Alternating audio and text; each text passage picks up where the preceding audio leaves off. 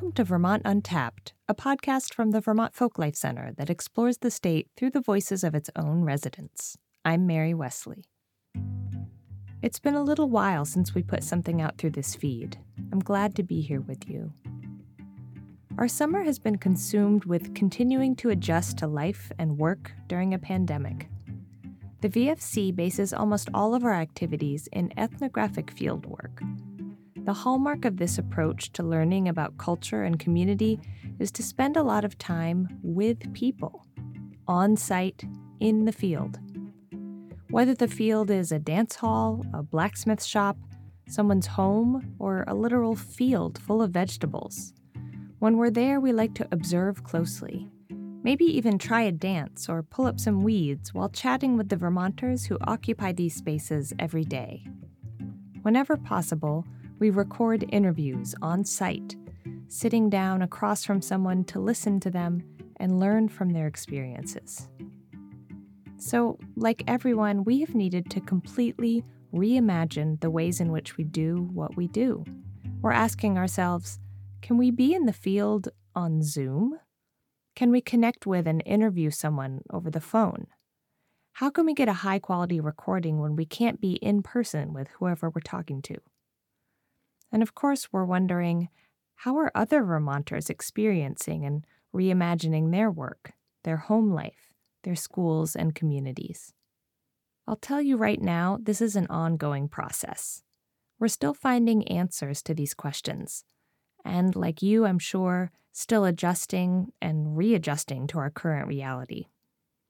But we have started to find ways to continue our work and as we go into the fall, I'm excited to share some of what we've been up to. In the upcoming episodes, we'll take you into six different Vermont communities where we've spent some time listening to what people are going through and what they're thinking about. This work is part of our Listening in Place initiative, a project designed in response to COVID 19 and now an ongoing effort to maintain and cultivate community, listen to others, and document our extraordinary daily lives together during the pandemic and beyond. We're starting this series close to home in Middlebury, Vermont, where the VFC offices and gallery stand quiet and empty since March. Just across town, a beautiful yellow building that houses Project Independence, an adult daycare facility serving Addison County, has also been quiet. Pre COVID, this center offered a daytime home away from home for elderly adults whose independence has lessened due to chronic illness, disability, or very advanced age.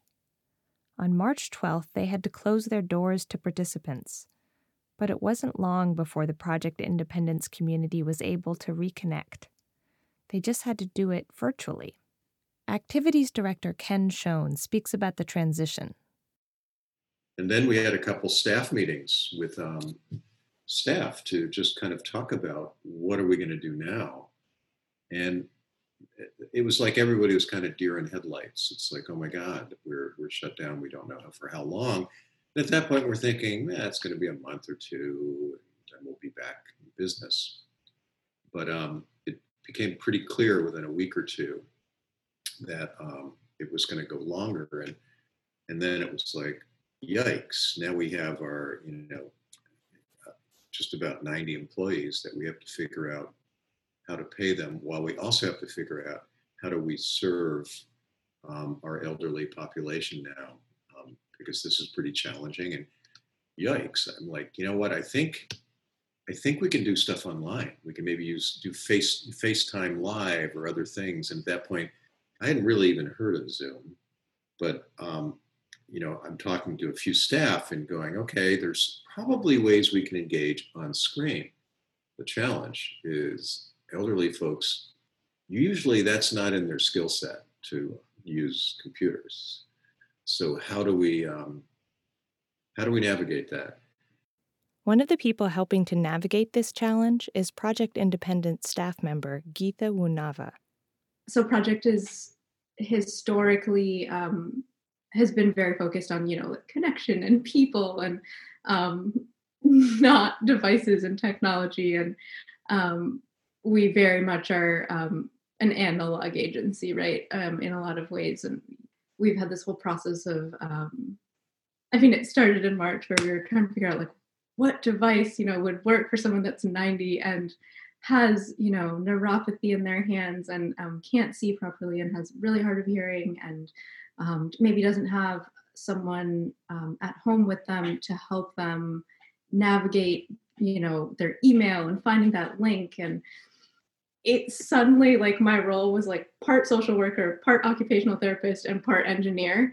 And so what we've come to is we finally wound up going with a touchscreen Chromebook um, with, and then managed to put sort of a shortcut on it where it's it's essentially a one-click deal for them. Yeah, it's just it's for me the one of the biggest takeaways is um, just that technology can be used for so much good. I think you know my generation you know gets a really bad rap for you know how you know we're just always on our phones and we're always you know our, our, our connection skills we're not known for our you know people skills or whatever so um, it's been really neat to see technology be used to foster connection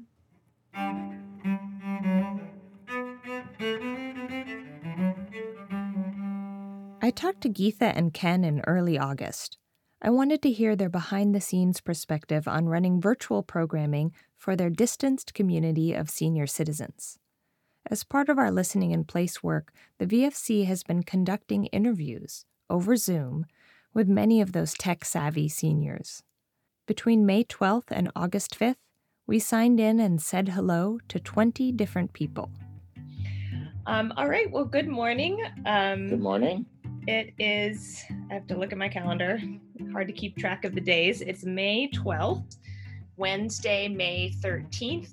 It is Tuesday, June 9th, 2020. So, my name is Maeve McCurdy, and I'm doing this for the Vermont Folklife Center. So, it is Tuesday, July 14th, 2020, and this is Mary Wesley for the Vermont Folklife Center and our Listening in Place project. So, if you just want to start off and just introduce yourself. Our main questions were How has it been going? What's been different for you? What's been surprising?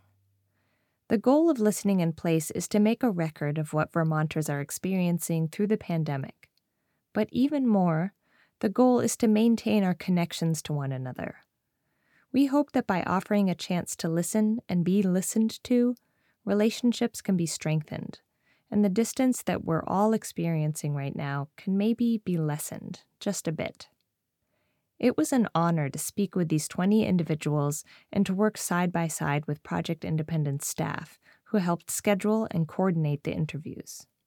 I also want to give a giant thank you to Maeve McCurdy, our summer intern now starting her senior year at Smith College. Maeve supported this project as an interviewer, transcriber, audio producer, and all around fantastic human, and I miss working with her. You'll hear her voice in some of the interviews. For the rest of this episode, I invite you to listen to some excerpts from our conversations with the Project Independence community. We couldn't include everyone in this short episode, so please take time to head over to our show notes at www.vtfolklife.org/untapped, where you'll find a longer playlist of excerpts as well as some artwork and poetry from a few of the people we spoke with.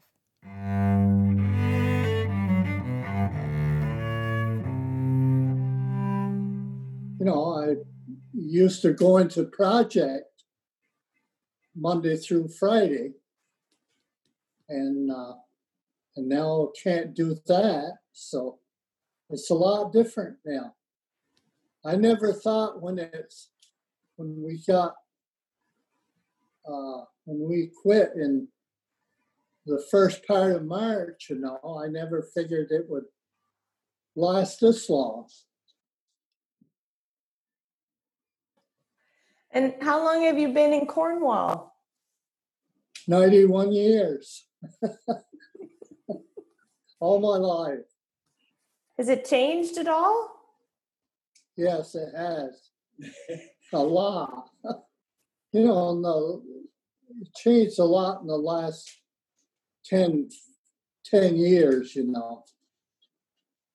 This used to be a, a farming community. There was at one time there was about 38 farms here in Cornwall, and now there's two. So it's a lot different now. It's going to be different when it when this opens up too. I I just can't imagine what it is going to be like when it when this is over. You know, is it going to be over? you know, but uh, I I don't know. I just can't imagine what it's going to be like. My wife is in a nursing home out to Middlebury, and uh, I go out there once a week, you know, and and uh, see her. They have to bring her out in the uh, in the garden there, you know, and we have to stay, you know, six foot apart and and stay there about a half hour, and then they, yeah. So that shut down too, you know. Nobody can go in the nursing homes or anything now. Yeah. So it's a lot different.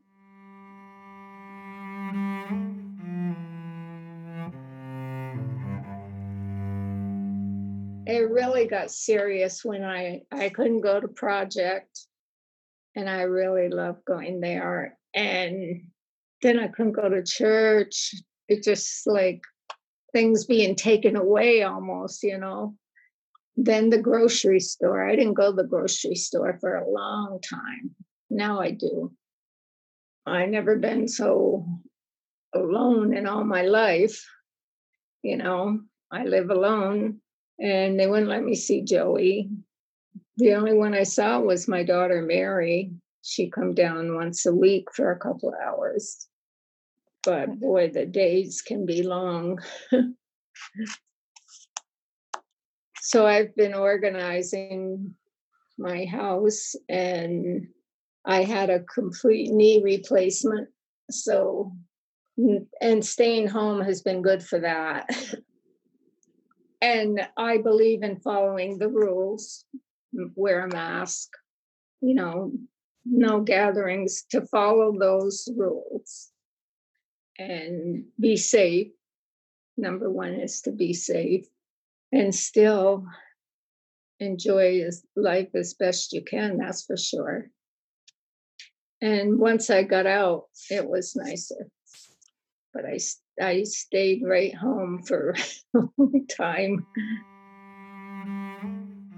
It changed a whole lot in my life. It um it changed every every like social activity that I have. It changed um changed how I do things. Um my social life, you know, you can't just go over to people's houses right now and restaurants were shut down of course for quite a while except for takeout and I've never seen Middlebury College shut down the way they did in the spring. Um, couldn't go walk on the indoor track at the field house, which is what I used to love to do, and couldn't do that.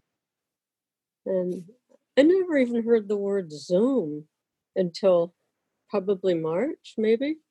Mean, I never even touched a computer till I was 35 years old, and I'm 70 now. So fortunately, Project has done so much in helping all of us um, learn about Zoom and learn how to access it. And they have a, a team of people that are excellent at sort of coaching us over the phone how to do it. So um, I, I think Zoom has just been terrific, you know, for for all of us.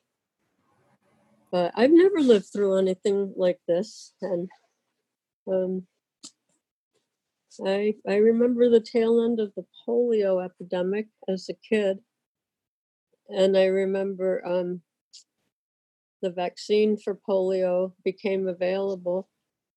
So of course, kids were all taken to the pediatrician to get a, a so-called shot, and we never none of us liked shots, so we we weren't happy about it. um, but of course, in retrospect, we were so fortunate.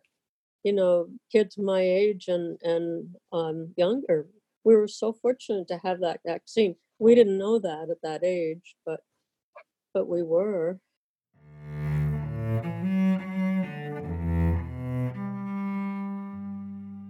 It wasn't so much a transition because I was already alone in the house most of the time. I mean, I had company and I had a routine going to coffee with the ladies and stuff like that. And right now, I'm really happy to be here because I have a home and I can do things for myself, more or less.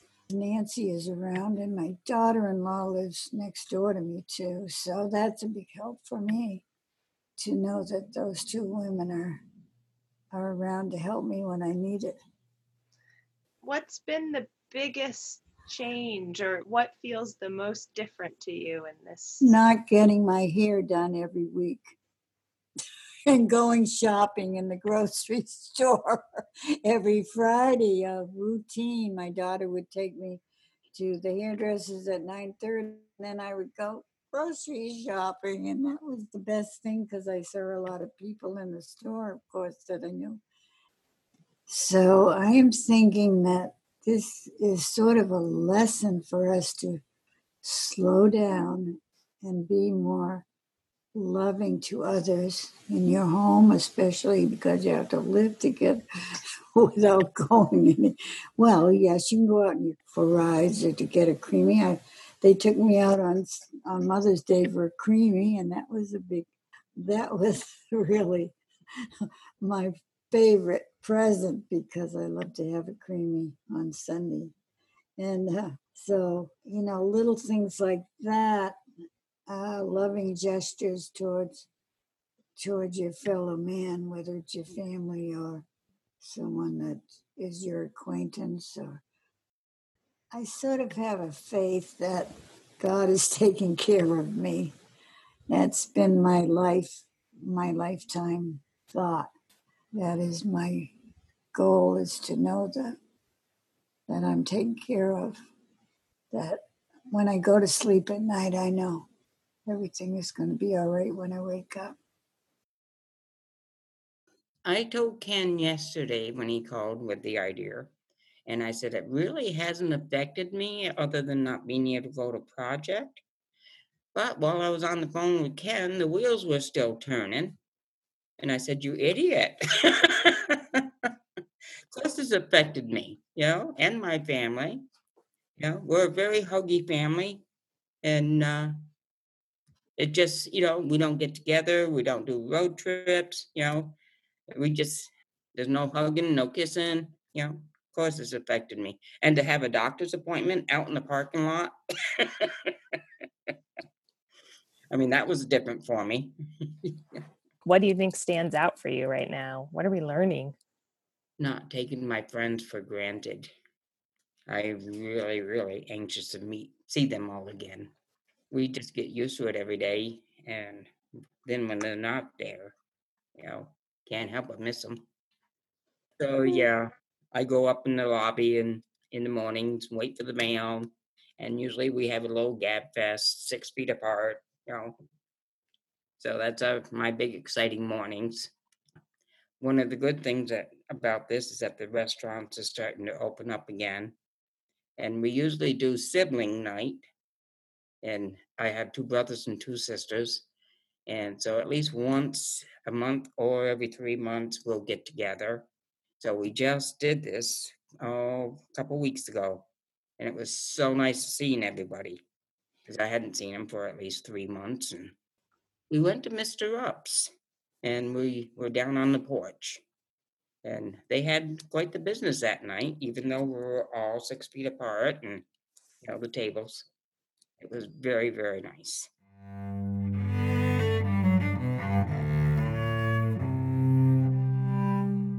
I will uh, do what needs to be done with that with the coronavirus. I mean, I will wear a mask. I will do all the things that they ask us to do because I respect other people, but I don't believe that there's anything to be get so upset about, worried about.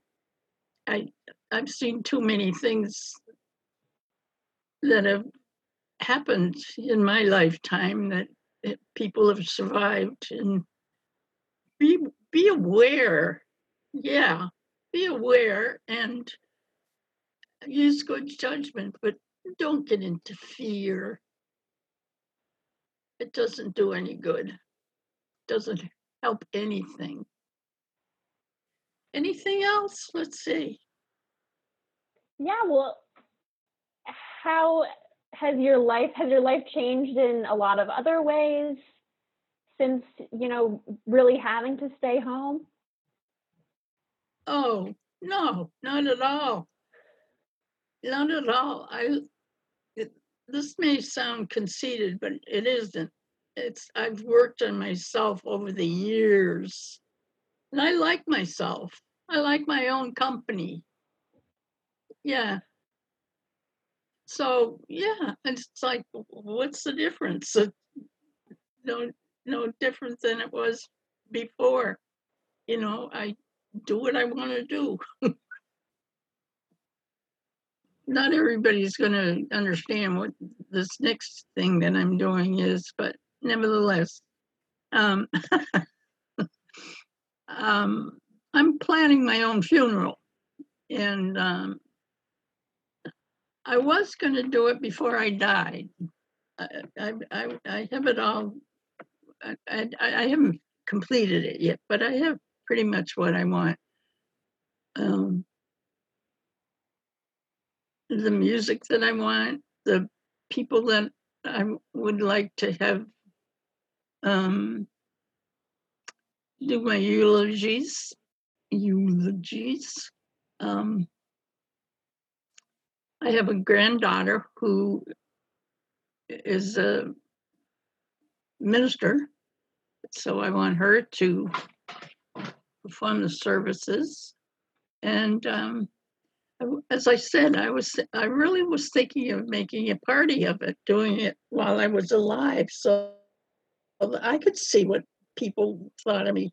You know, doesn't that make sense to you? Yeah. Yeah. You so, hear good things about yourself. Yeah. And um, anyway, I'm working on that.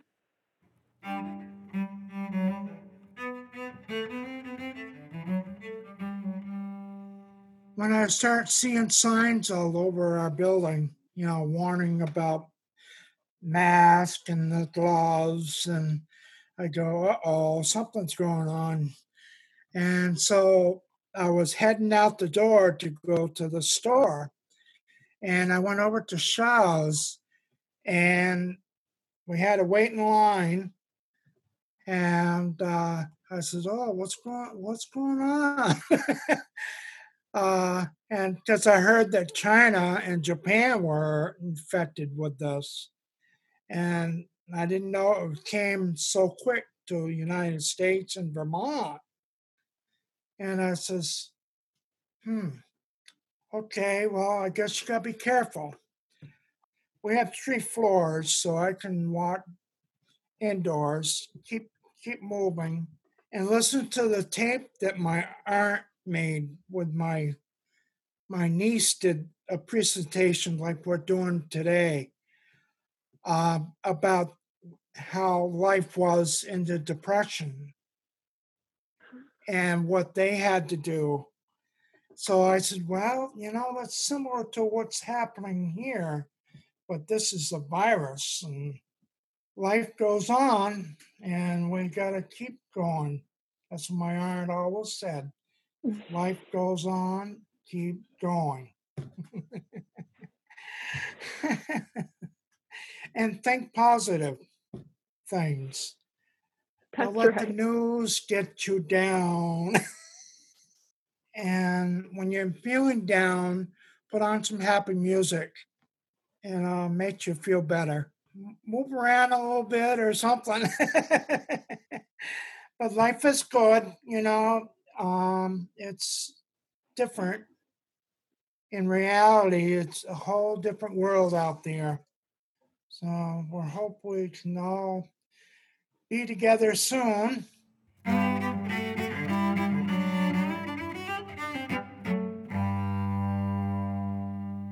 You've been listening to the voices of Arlen Foote, Penny Battison, Nancy White, Sylvia Coffin, Diane Whitney, Jean Bateson, and Roger Rice. Again, a huge thank you to these people and everyone that we interviewed. I'm especially grateful to Ken and Geetha, who you heard earlier in the show, and the many Project Independence staff members and volunteers who worked in partnership with me and Maeve to make this Listening in Place project a reality. I know a lot of us probably have Zoom fatigue. The struggle is real. Whether it's for work or play, so much of our social interaction has been moved into a virtual, seemingly disconnected space. But I have to tell you, signing in to do these interviews a couple of times a week over the summer was hugely rewarding and restorative for me. Making time to sit down, ask someone about what they're experiencing at this time, and then listen. Really listen to them, even through a computer screen, is different. Different than a meeting, different than a webinar. This is what listening in place is all about the belief that a pathway through anxiety, fear, and uncertainty lies in the act of listening as much as it does in the act of telling one's story. Both are important, and both are accessible to you. If you'd like to learn more about doing your own interviews in your family, household, or community, or if you're part of a group or organization like Project Independence and would like to partner with VFC to engage in this kind of work, head to our website at www.vtfolklife.org to learn more. From all of us here at the VFC, we hope you and your families are keeping as well as can be. We'll be sharing more stories from our Listening in Place project through this podcast and also on Facebook, Instagram, and Twitter. You can follow us at Vermont Folklife. If you liked listening to this show, please tell others to look us up and subscribe. You can find Vermont Untapped on Apple Podcasts, Google Play, Stitcher, Spotify, and TuneIn Radio. Vermont Untapped is produced by me, Mary Wesley. Maeve McCurdy and Abra Clausen were assistant producers on this episode. Our executive producer, who also happens to be the VFC archivist, is Andy Kolovos. Music in this show was recorded by Dave Hoy. Thanks for listening. And you're you're gone again. uh, Anya. Are you there? Oh, now I can hear you. I can hear me again. you know, as, as disruptive as it is, I think it's really like it shows what we're working with here. Okay. you know, this we're all kind of this is what we're this is this is sort of a day in the life of Uh, yeah, it's it's the new normal. exactly. All right. okay.